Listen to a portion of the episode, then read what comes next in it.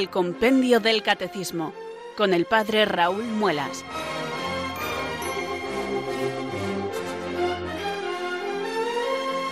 Muy buenas tardes queridos oyentes de Radio María, son las 4 o las 3 en Canarias. Aquí comienza una nueva edición del programa El Compendio del Catecismo de la Iglesia Católica. Reciban desde Talavera de la Reina un saludo muy cordial del Padre Raúl Muelas que un día más les habla desde estos micrófonos de Radio María, la radio de la Virgen, la fuerza de la esperanza. Sed todos bienvenidos.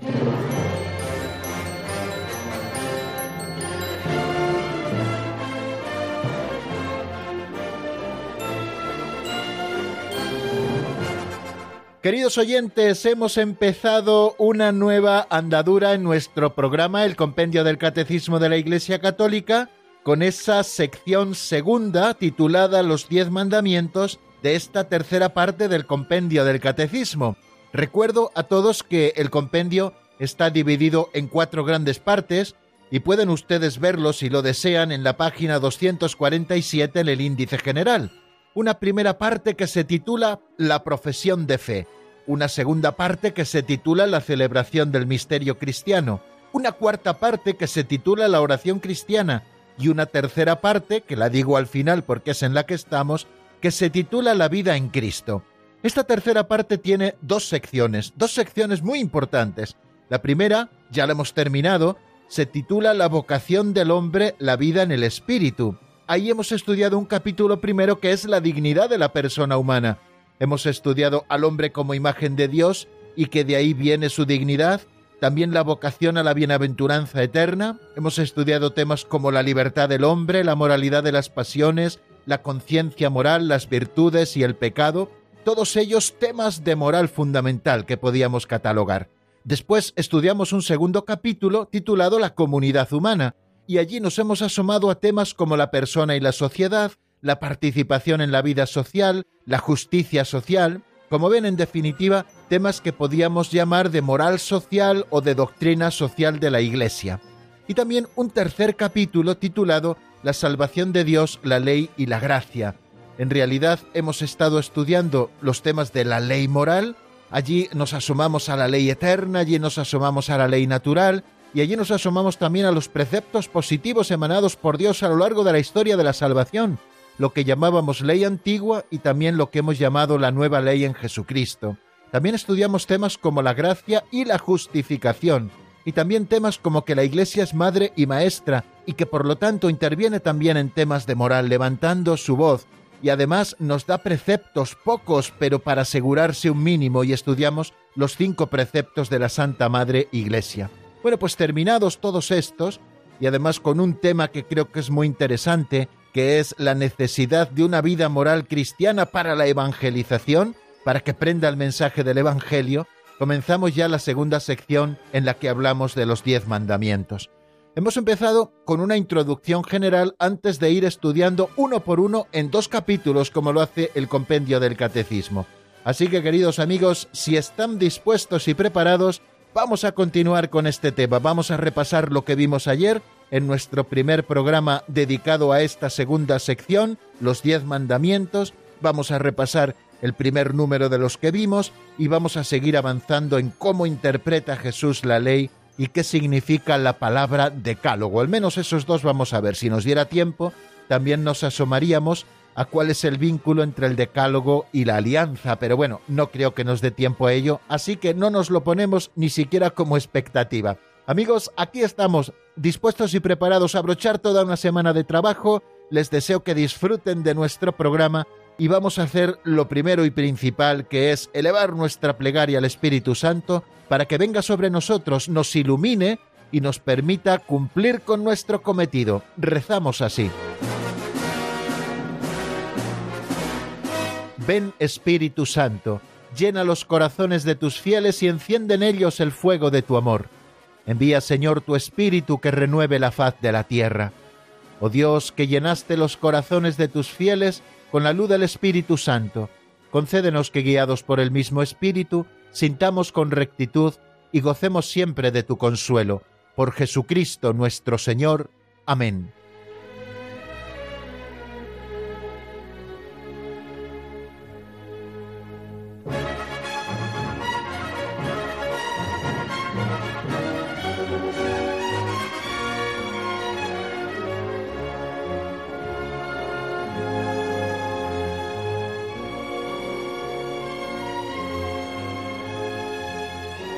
Bueno amigos, y después de este saludo inicial y de esta oración que nos pone en situación de comenzar nuestro programa, el estudio del compendio del catecismo, asistidos por la luz y la fuerza del Espíritu Santo, vamos a nuestro segundo momento, que como bien saben es un aperitivo catequético, antes de afrontar los dos platos fuertes de nuestro programa, que siempre son el repaso de lo visto en la última edición del programa y también el avance de doctrina, esos son los dos platos. Luego terminábamos siempre con un buen postre que eran las llamadas de los oyentes.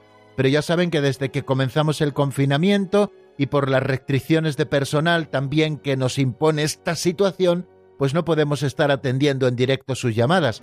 Esperemos recuperar pronto la normalidad y poder volver a escucharles siempre al final del programa porque es el postre más fantástico de este banquete doctrinal que cada tarde disfrutamos juntos aquí en Radio María. Bueno, pues antes del banquete tenemos un aperitivo, como les digo, y ese aperitivo está compuesto por una pincelada de sabiduría y una reflexión subsiguiente que yo les ofrezco con toda humildad.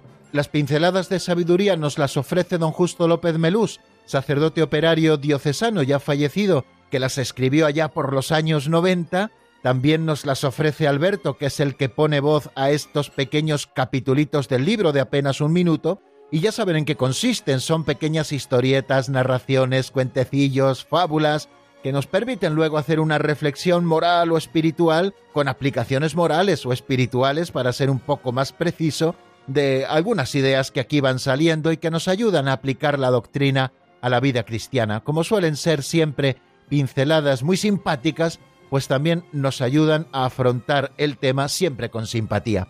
Ya verán qué bonita es la pincelada de hoy y cómo también les arranca una sonrisa. Se titula Reírse de sí mismo.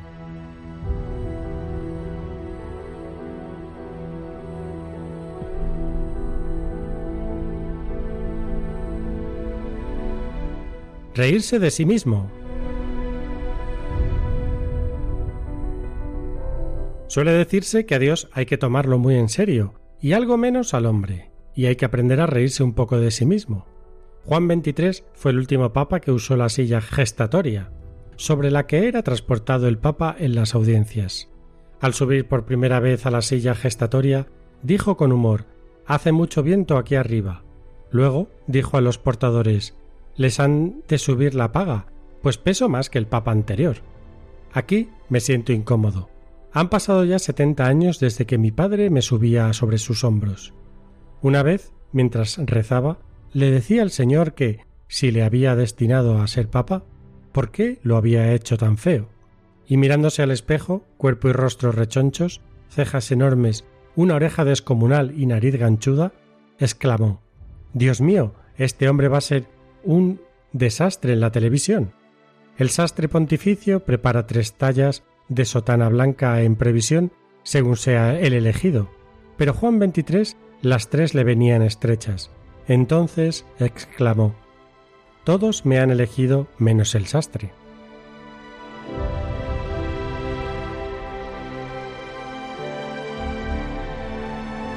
Hay que reconocer, queridos oyentes, que son simpáticas todas estas anécdotas que hemos escuchado en la pincelada en las que Juan XXIII, con muy buen humor, como parece que él tenía, se reía de sí mismo porque también sabía hacerlo. Y además nos daba un ejemplo fantástico para que aprendamos a reírnos de nosotros mismos. Creo que el saber reírse sanamente de uno mismo ayuda a curar muchos complejos y a superar también muchos problemas.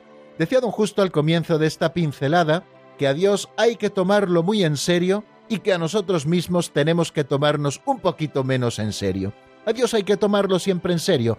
Me gusta pensar en el pasaje de la anunciación del ángel a Nuestra Señora, cuando el ángel se hace presente y la llama llena de gracia, dice que María se turbó ante estas palabras y se preguntaba qué saludo era aquel. Y cuando el ángel le propone el plan que de parte de Dios trae para comunicárselo a la Virgen, María le puso una dificultad. ¿Cómo será esto? Pues no conozco varón vemos en todo momento cómo María se toma muy en serio la voz de Dios, cómo María toma en serio a Dios y todo lo que de Dios viene, cosa que a veces no hacemos todos, queridos amigos. las cosas que vienen de Dios no son baladíes, los planes que Dios tiene para nosotros no son baratijas, tenemos que saber tomárnoslos muy en serio y saber hacer como María, turbarnos quizá ante estas palabras de saludo del ángel y luego preguntarnos, pues porque no acabamos de comprender y a Dios siempre hay que tomárselo muy en serio. Pero quizá al hombre, a nosotros mismos, tenemos que tomarnos un poquito menos en serio. Y cuánto mejor nos iría. Además, creo que los psicólogos aconsejan eso de saberse reír de uno mismo. Nos gusta mucho a veces reírnos de los demás y faltamos a la caridad riéndonos de los demás, riéndonos de sus limitaciones, riéndonos de sus defectos e incluso criticándolos haciendo burla, cosa que todavía da una vuelta más de tuerca a veces a nuestra maldad, pero que nos gusta menos reírnos de nosotros mismos y lo verdaderamente saludable es reírse de uno mismo y tomar en serio a los demás. Y es que aprender a reírse de uno mismo es quizá el camino más sencillo hacia la paz interior, y esa paz interior es necesaria también para el encuentro con Dios. Para aprender a reírnos de nosotros mismos es necesario, en primer lugar, haber alcanzado un buen grado de autoconocimiento. Es decir, no un conocimiento de lo que yo pienso que soy, no, no, ni de lo que los demás piensan que yo soy, no, no, de lo que verdaderamente yo soy, aquel que se conoce a sí mismo y además se conoce a sí mismo iluminado por la luz que brota del corazón abierto de Cristo, se conoce a sí mismo, tiene un buen autoconocimiento, como decimos ahora con esta palabra, y esto le permite saberse reír de uno mismo. Fijaros que a veces vivimos en una sociedad, y esto lo leí hace poquito en un artículo a propósito de esto de reírnos de nosotros mismos, en donde quizá todos juzgan a todos, y lo hacemos muchas veces sin ningún tipo de tacto, y esto es fruto de una inseguridad tanto personal como colectiva. Aquel que juzga a otro muchas veces es porque se siente inseguro, o aquella sociedad que juzga a otros es porque es una sociedad psicológicamente insegura. Sin embargo, a una buena cantidad de personas les asustan esto de los juicios y nos ponen especialmente nerviosos. Bueno, pues Aprender a reírse de uno mismo es quizá una vía fantástica para saberse independizar de esa opinión mala y falsa que los demás tienen de nosotros. Fijaros lo que decía Santo Tomás Moro, felices los que saben reírse de sí mismos, porque nunca terminarán de divertirse.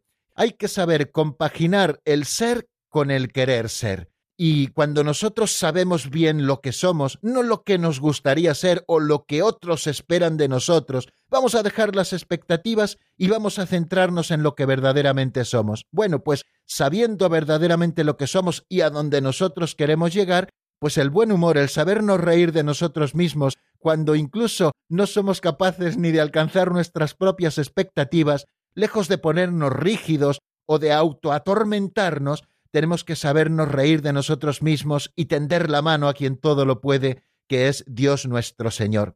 Y también es interesante saber que para aprender a reírse de uno mismo se necesita bajar ese volumen tan alto de autoestima que a veces tenemos y que no es sino una soberbia camuflada o expuesta, ¿no? Y saber amarnos rectamente a nosotros mismos. El amor a uno mismo, lo decíamos también estos días pasados, es necesario. El Señor nos lo dice, ama a tu prójimo como a ti mismo. Es decir, que el amor propio recto y bien encauzado es necesario también para una vida, no el narcisismo, que es ese sentimiento de orgullo personal que al final nos hace ir sacando pecho como palomos y provocando la risa y la hilaridad de los otros, porque el narcisista al final provoca risa en los demás y el efecto contrario al que quiere conseguir. Tenemos que apartar de nuestra vida el orgullo y pedirle al Señor que nos ayude y que nos enseñe a amarnos rectamente a nosotros mismos. Y a veces no ser tan duro con nosotros mismos,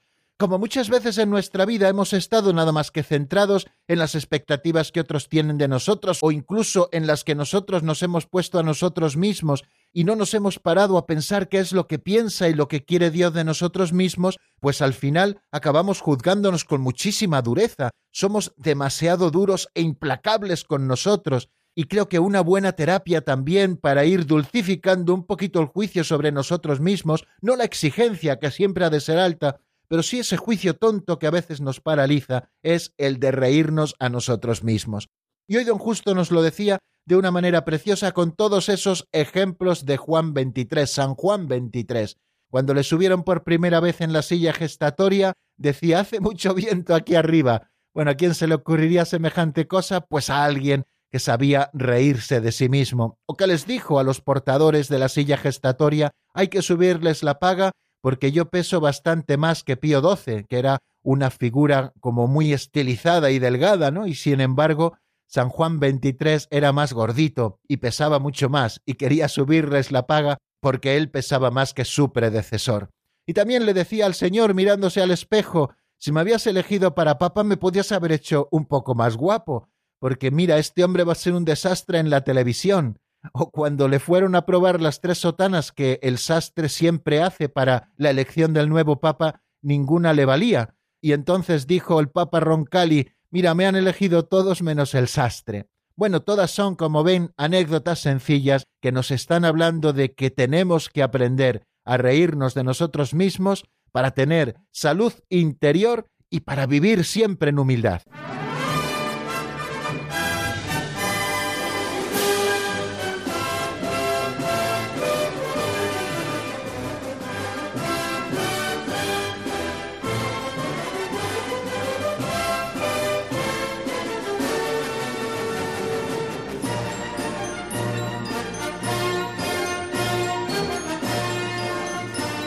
Continuamos, queridos oyentes, en la sintonía de Radio María. Estamos en el programa El Compendio del Catecismo de la Iglesia Católica y les habla desde Talavera de la Reina el Padre Raúl Muelas, que saluda especialmente a los oyentes que se hayan ido incorporando a nuestra sintonía en estos últimos minutos comenzado ya el programa. Vamos a afrontar esta tercera parte de nuestro programa que se titula Repaso de lo visto en la última edición del compendio, es decir, en lo que vimos el día de ayer. Ayer comenzamos, si estuvieron escuchándolo y lo recuerdan, la sección segunda, titulada Los Diez Mandamientos, ya se lo indicaba al comienzo de nuestro programa, de esta tercera parte del compendio del catecismo, la tercera parte dedicada a la vida en Cristo, la tercera parte que nos habla de la moral. Bueno, pues en esta segunda sección vamos a ir haciendo un estudio exhaustivo de los mandamientos de la ley de Dios.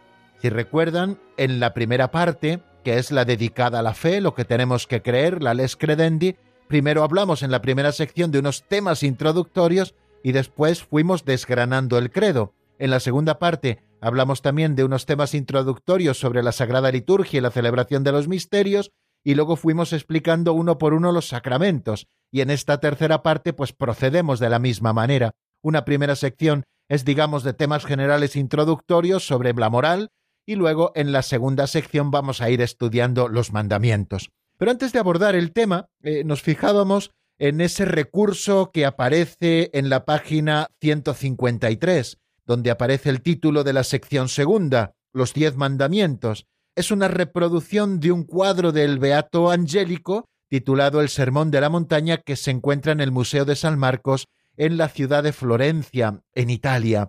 Bueno, pues si ustedes ven, allí aparece reflejado el Señor que aprieta en su mano izquierda un rollo y que con su mano derecha y con el dedo índice extendido apunta al cielo y que está rodeado como si se tratara de una corona por los eh, doce apóstoles, todos con una aureola áurea, valga la redundancia, excepto uno, el hijo de la perdición, que está con una aureola de color negro, ¿no?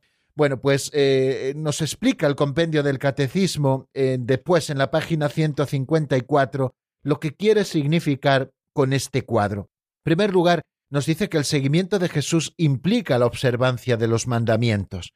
Nos habla primero del joven rico, como eh, le preguntó que qué había de hacer para ganar la vida eterna y el Señor le dijo, pues cumple los mandamientos y después ven y sígueme pone esto de manifiesto que para seguir a Cristo tenemos que cumplir los mandamientos. Y esta imagen de Jesús en el Sermón de la Montaña eh, representa a Jesús instruyendo a los discípulos y los elementos más importantes de esta enseñanza son las bienaventuranzas, el perfeccionamiento de la ley antigua, la oración del Padre Nuestro, las indicaciones sobre el ayuno y la invitación a los discípulos a ser sal de la tierra y luz del mundo. Todo eso lo encuentran en los capítulos 5, 6 y 7 del Evangelio de San Mateo.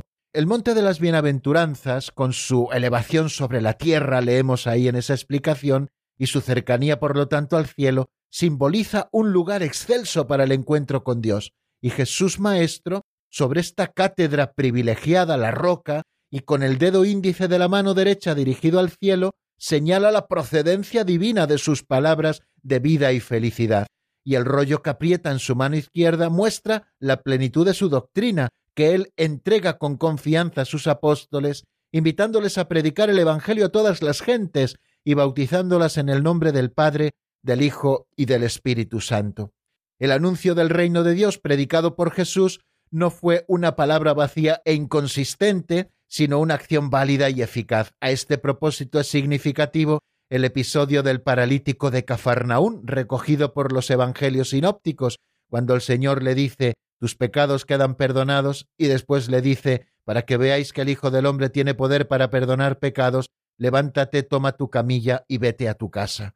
En este hecho, la curación física no es otra cosa que la cara visible del milagro espiritual de la liberación del pecado. Curar y perdonar quedan como los gestos típicos de la pedagogía de Jesús, el Divino Maestro. Bueno, pues primero nos entretuvimos un ratito, bueno, pues en leer un poco la explicación que el compendio nos da, no hicimos otra cosa, sobre ese cuadro precioso del Beato Angélico que es el Sermón de la Montaña. No dejen de mirarlo, ¿eh?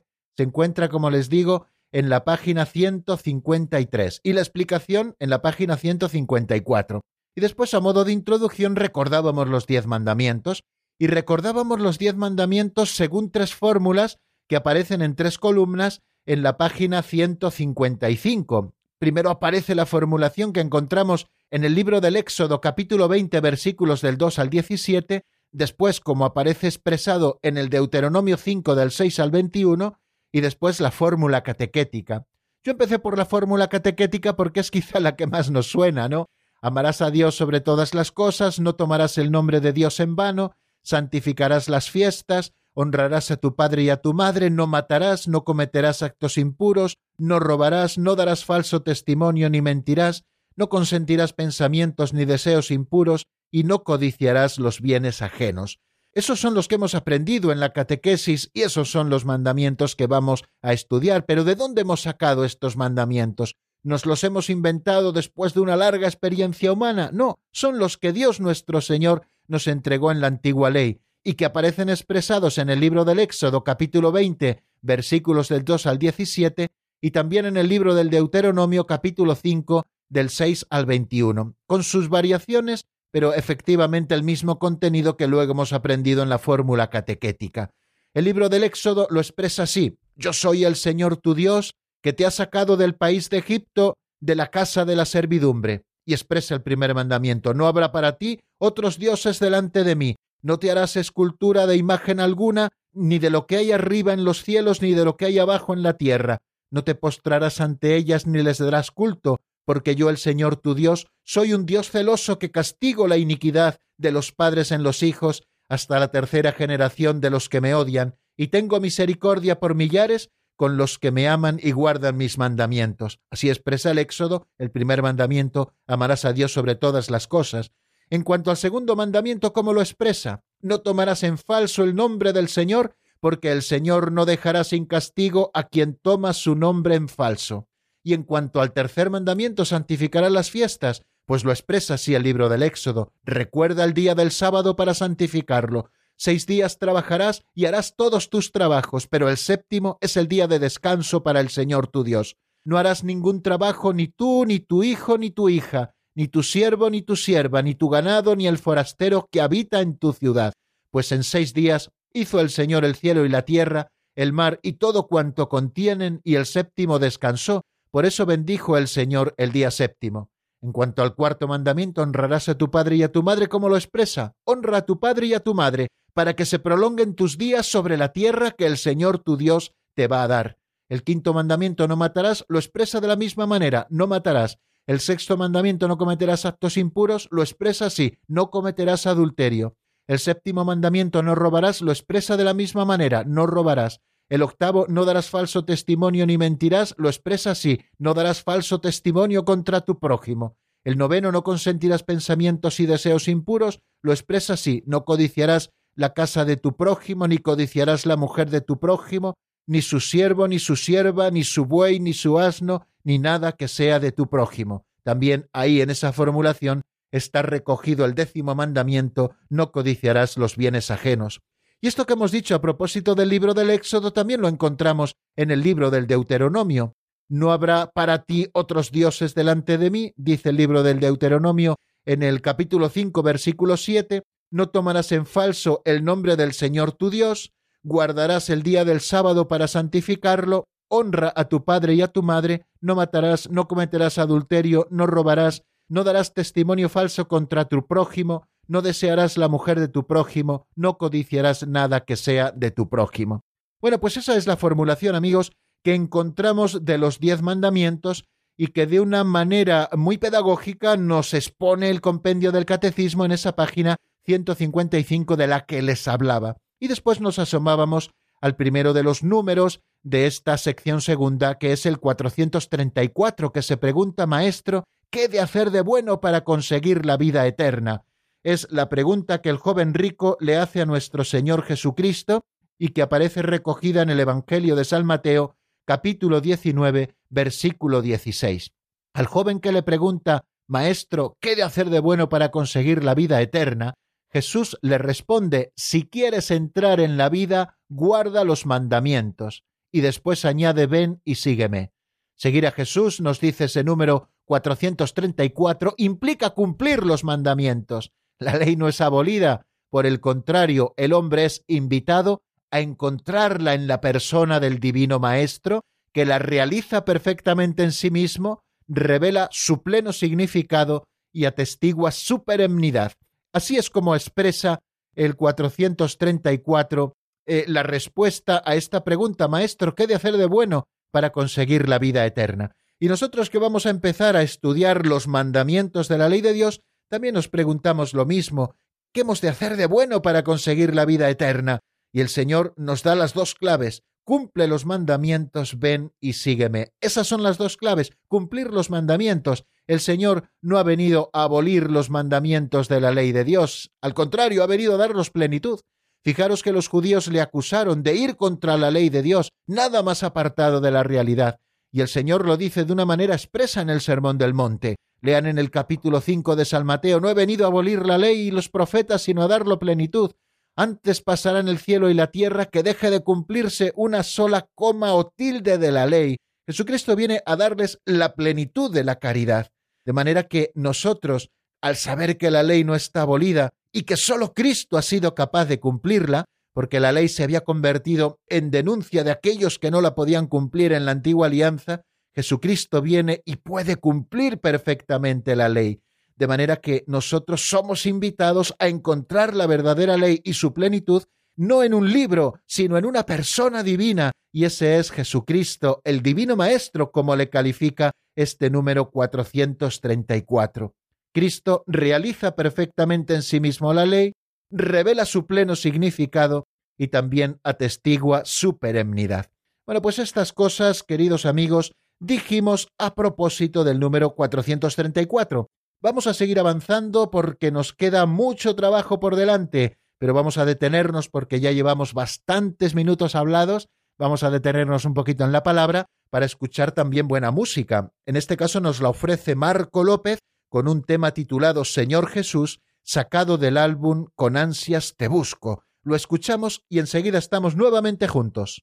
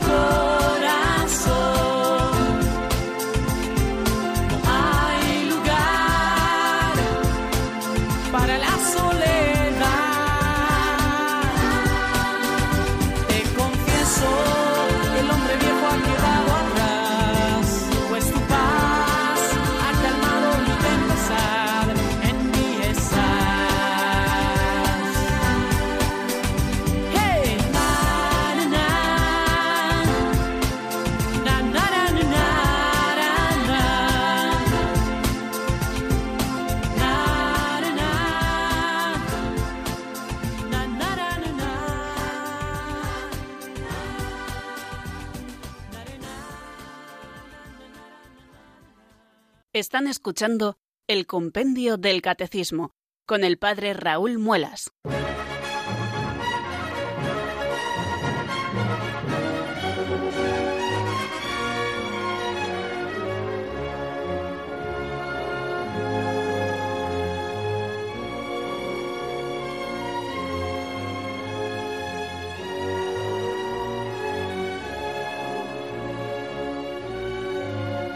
Continuamos, queridos amigos, en la sintonía de Radio María. Estamos en el programa El Compendio del Catecismo de la Iglesia Católica y como nos recordaba esa locución anterior, les habla el Padre Raúl Muelas desde Talavera de la Reina. Lo hacemos todos los días, de lunes a viernes, en esta franja horaria, de 4 a 5 en la península, de 3 a 4 en Canarias. Y vamos a abordar este cuarto momento del programa en el que avanzamos en doctrina. Vamos a afrontar los siguientes números que nos encontramos en el compendio del Catecismo. Hemos estado repasando el número 434, que le estuvimos estudiando ayer, y vamos a estudiar lo que nos dice el número 435, una pregunta que es la siguiente, ¿cómo interpreta Jesús la ley? Vamos a ver qué es lo que nos dice el compendio, como siempre, en la voz de Marta Jara.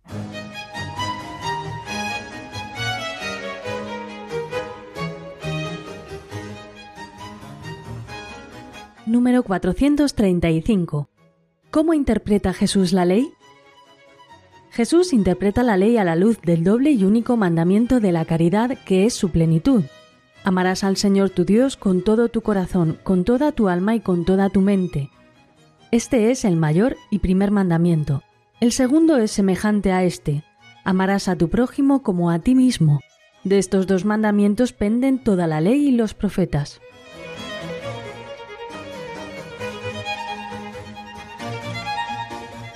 Bien, acabamos de escuchar la respuesta al 435. ¿Cómo interpreta Jesús la ley? Nos dice el compendio que Jesús interpreta la ley a la luz del doble y único mandamiento de la caridad, que es su plenitud. Amarás al Señor tu Dios con todo tu corazón, hemos escuchado, con toda tu alma y con toda tu mente. Este es el mayor y primer mandamiento. El segundo es semejante a este. Amarás a tu prójimo como a ti mismo. De estos dos mandamientos penden toda la ley y los profetas. Esta es la respuesta y cita el número del compendio del Catecismo, un texto del Evangelio de San Mateo que se encuentra en el capítulo 22. Vamos a leerlo entero, si les parece, queridos amigos, para ver un poco el contexto en el que Jesús pronuncia estas palabras. Jesús tiene una conversación con los saduceos que tratan de tenderle una trampa, como hicieron en muchas ocasiones, y le presentan aquel caso en el que una mujer se casa con un hermano, muere sin dejar descendencia, debe casarse con el siguiente, y así se casa con los siete hermanos. Y por último murió también la mujer. Cuando llegue la resurrección le preguntan de cuál de los siete será mujer, porque los siete han estado casados con ella. Y Jesús les contestó a los saduceos Estáis equivocados, porque no entendéis las escrituras ni el poder de Dios. Cuando resuciten, ni los hombres se casarán, ni las mujeres tomarán esposo, serán como ángeles del cielo. Y a propósito de la resurrección de los muertos, ¿no habéis leído lo que os dice Dios? Yo soy el Dios de Abraham, el Dios de Isaac y el Dios de Jacob. No es Dios de muertos, sino de vivos. Al oírlo, la gente se admiraba de su enseñanza. Esto lo leemos también en el capítulo 22. Ya saben que los saduceos no creían que hubiese otra vida, no creían en la resurrección, cosa que sí creían los fariseos. Y entonces es cuando nos encontramos con el siguiente texto, que es en el que Jesús nos habla del doble mandamiento del amor. Dice así el texto a partir del versículo 34 de este capítulo 22 de San Mateo.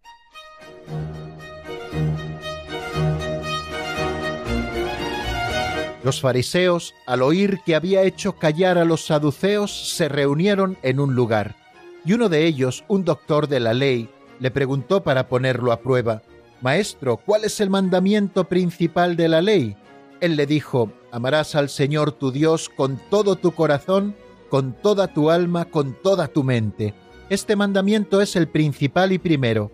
El segundo es semejante a él, amarás a tu prójimo como a ti mismo. En estos dos mandamientos se sostienen toda la ley y los profetas.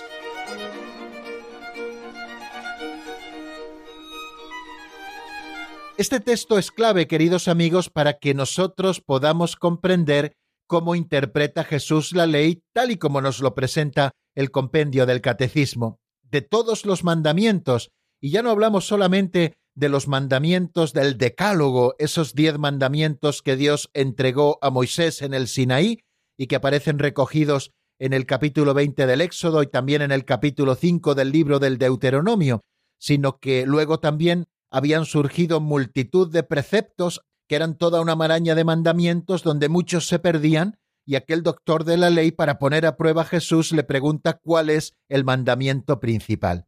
Le pregunta por un mandamiento, y Jesús, sin embargo, habla de dos mandamientos. En realidad habla de un único mandamiento, pero que tiene como dos dimensiones, el amor a Dios y el amor al prójimo. Jesús le dice que el mandamiento principal es amarás al Señor tu Dios con todo tu corazón, con toda tu alma, con todo tu ser. Este es un texto muy conocido del Antiguo Testamento, conocido como el Semá Israel. Escucha Israel, el Señor tu Dios es solamente uno. Amarás al Señor tu Dios con todo tu corazón, con toda tu alma, con todo tu ser. Esto lo conocían bien todos los israelitas piadosos, incluso lo llevaban escrito en la frente, lo llevaban escrito en las muñecas, porque era el mandamiento principal que no debían olvidar nunca. El primero de todos los mandamientos es amar a Dios sobre todas las cosas.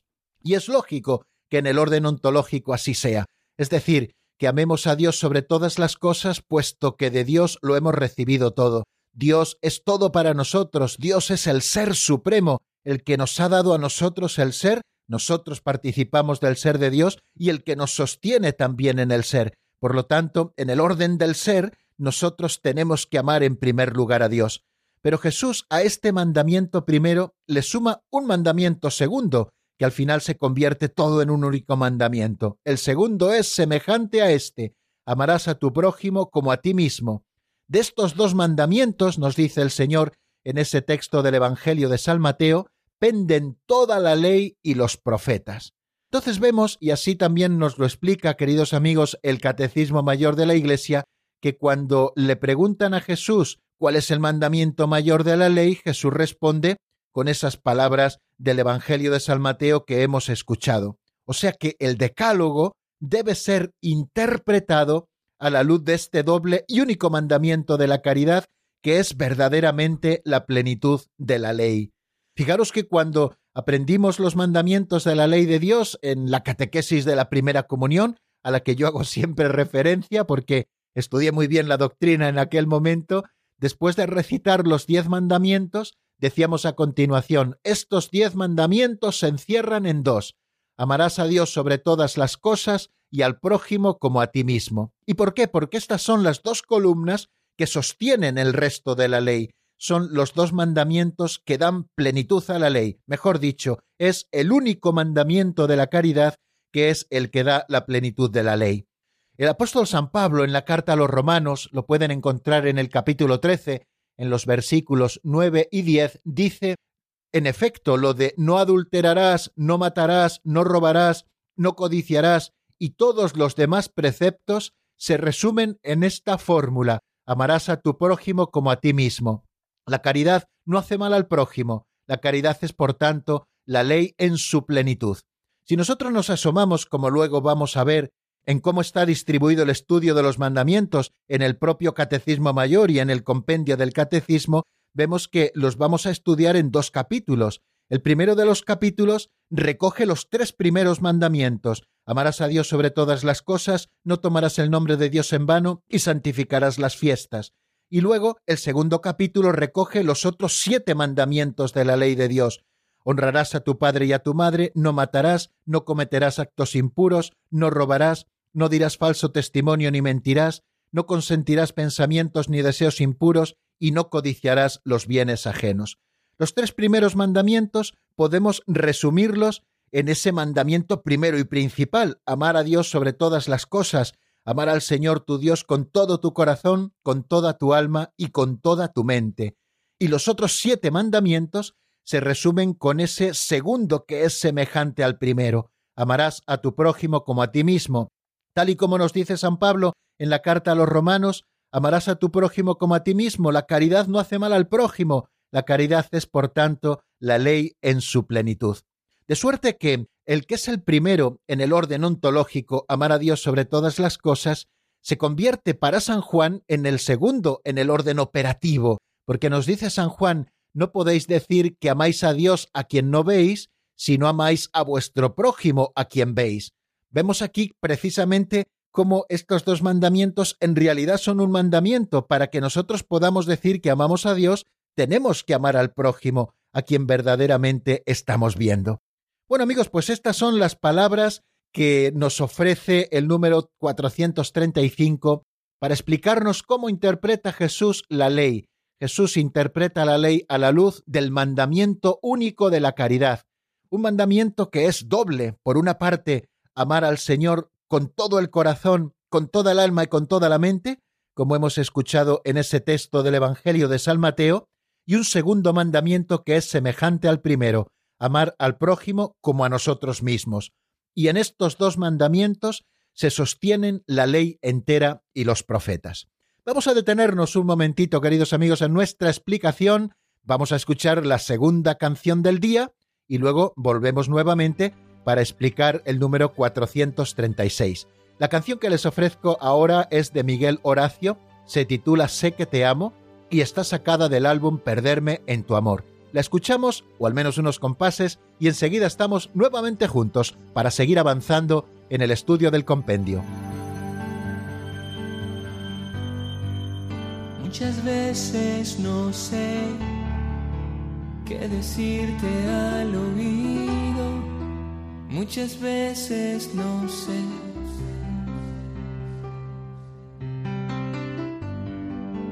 Muchas veces no sé, no sé ni qué te digo, muchas veces no sé.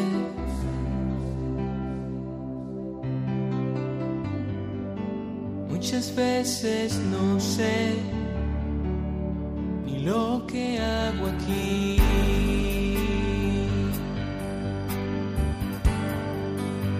No sé que te amo.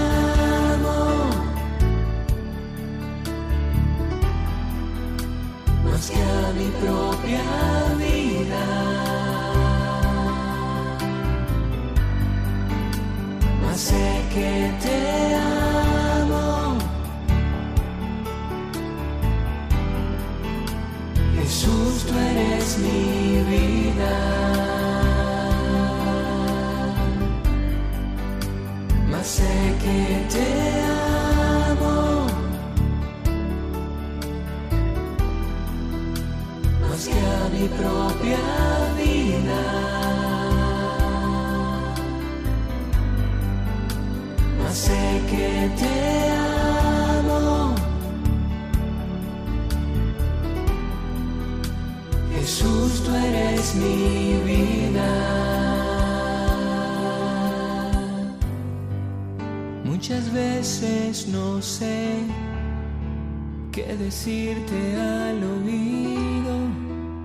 Muchas veces no sé.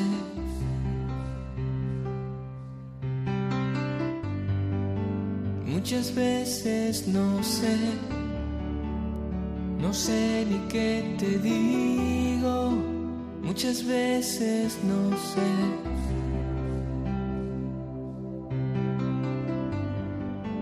Muchas veces no sé ni lo que hago aquí.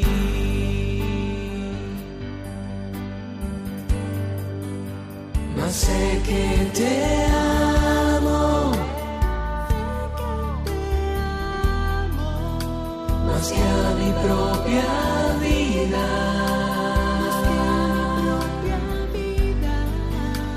Más sé que te amo. Yo sé que te amo. Jesús, tú eres mi vida.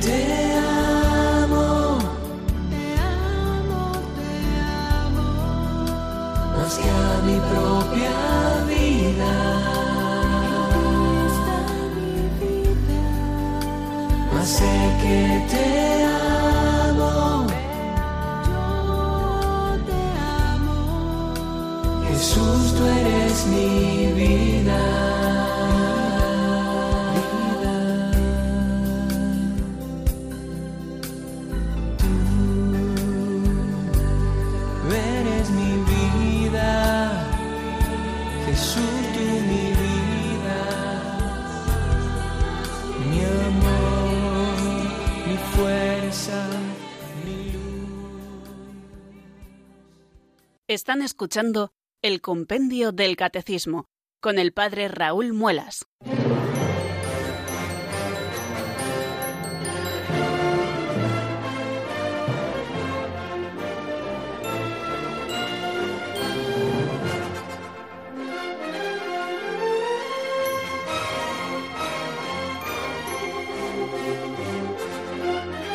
Vamos a aprovechar, queridos amigos, estos últimos minutos del programa para asomarnos al número 436, que es muy sencillo de entender.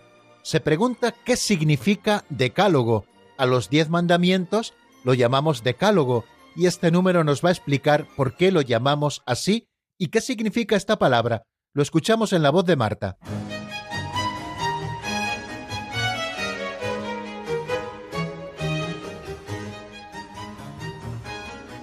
Número 436. ¿Qué significa decálogo? Decálogo significa las diez palabras que recogen la ley dada por Dios al pueblo de Israel durante la alianza hecha por medio de Moisés. El decálogo, al representar los mandamientos del amor a Dios, los tres primeros, y al prójimo, los otros siete, traza para el pueblo elegido y para cada uno en particular el camino de una vida liberada de la esclavitud del pecado.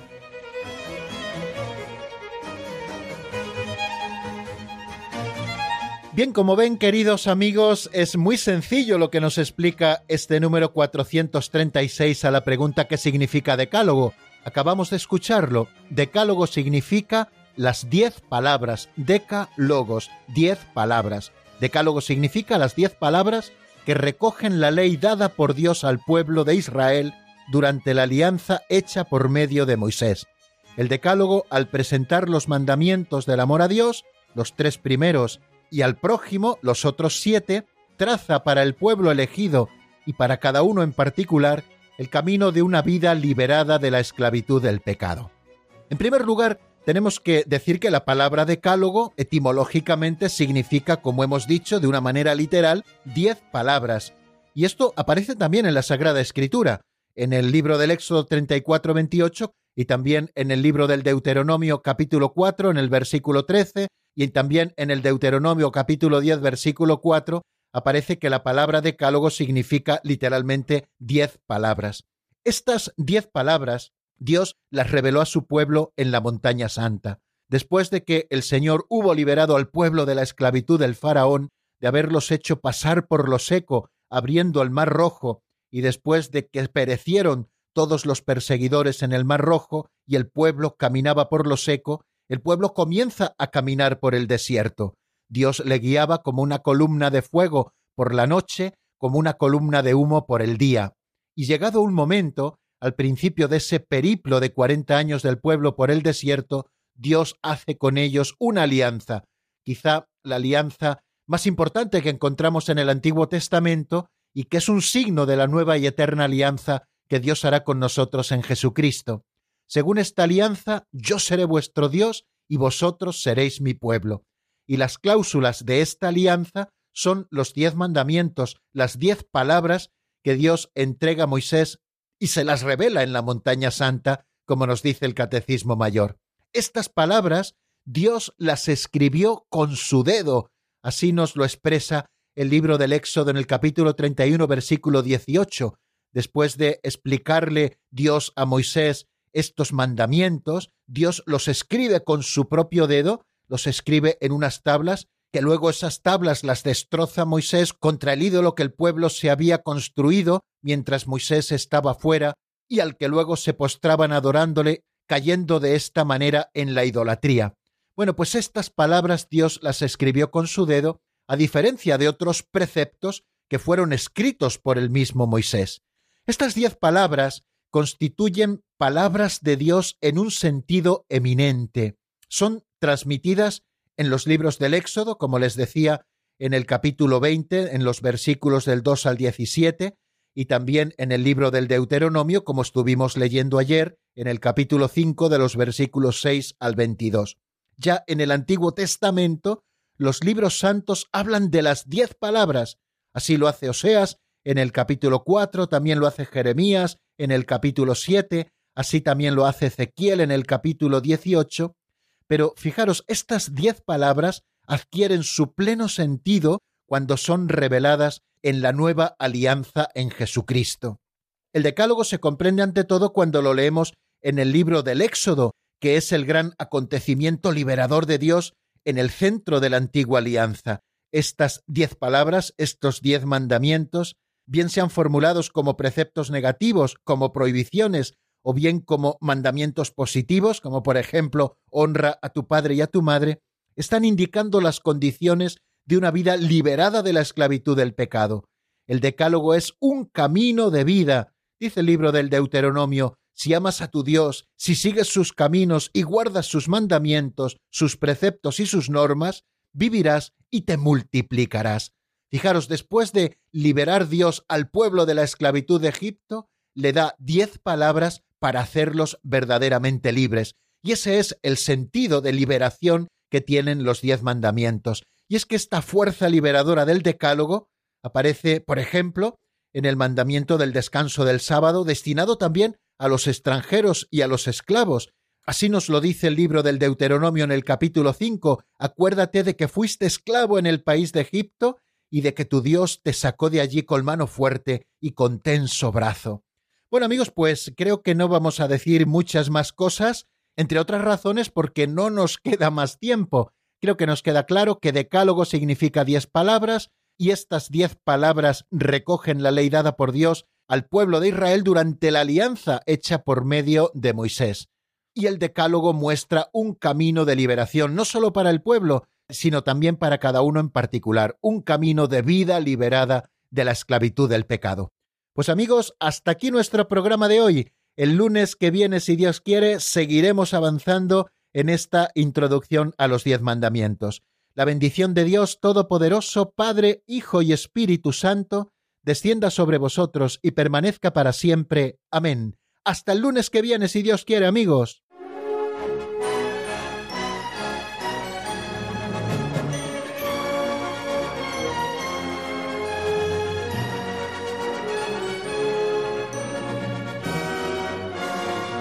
El Compendio del Catecismo con el Padre Raúl Muelas.